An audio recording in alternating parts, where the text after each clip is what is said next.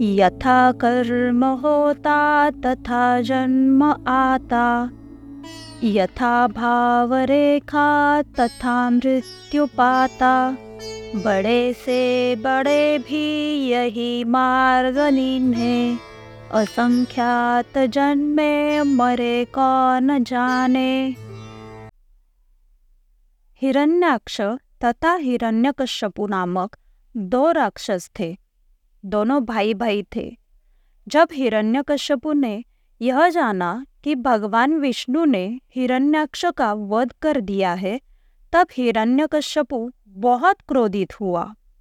उस दुष्ट स्वार्थी ने ब्रह्मदेव की बहुत भक्ति की थी, तथा उन्हें प्रसन्न करने हेतु उसने मंदार पर्वत पर घोर तपश्चर्या की। अंत में भगवान ब्रह्मदेव प्रसन्नतापूर्वक प्रकट हुए और उसे वरदान मांगने को कहा। उस दुष्ट राक्षस ने इच्छित वरदान पाया।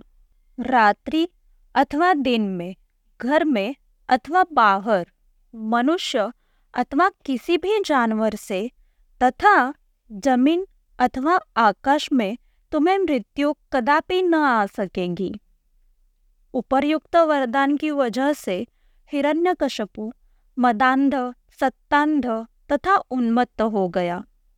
वह देवताओं को परेशान करने लगा। विष्णु का नाम लेने वाले लोगों को मौत के घाट उतारने लगा। परंतु भाग्य की लीला ऐसी विचित्र है कि उसका अपना ही पुत्र प्रहलाद श्री विष्णु का परम भक्त उपजा। प्रहलाद निरंतर नारायण नारायण का जाप करता रहता। पिता ने बहुत बार समझाया परंतु पुत्र ने एक न मानी। उस दुष्ट राक्षस ने अपने पुत्र को समुद्र में फेंका जलती आग में डाला, ऊँचे पहाड़ों से नीचे धकेल दिया, परंतु प्रहलाद को कुछ न हुआ। ईश्वर भक्ति ने उसे हर समय बचा लिया। एक दिन हिरण्यकश्यपु को बहुत क्रोध आया। उसने क्रोधित हो अपने पुत्र से पूछा क्या इस सामने वाले खंबे में तुम्हारा ईश्वर बसता है? पुत्र के हा कहने पर हिरण्यकश्यपु ने खंबे को ज़ोर से लात मारी। तुरंत खंबे के दो भाग हो गए। उसमें से भगवान विष्णु अपने नरसिंह अवतार के रूप में प्रकट हुए। इस अवतार के हाथ तथा मुख सिंह के तथा बाकी शरीर मानव का था। संध्या समय था। और नरसिंह भगवान प्रकट हुए थे।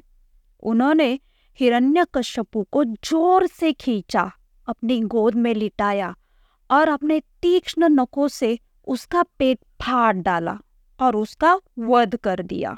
इस तरीके से ब्रह्मदेव के वरदान को अपमानित किए बगैर श्री विष्णु भगवान ने दुष्ट राक्षस का संहार किया। तात्पर्य अपने अपने कर्मों की गति से ही हम किसी परिवार में जन्म लेते हैं। संयोगवश परिवार के अन्य व्यक्ति भी हमें वही मिलते हैं। परंतु मृत्यु के लिए क्या राजा, क्या भिकारी सभी समान है।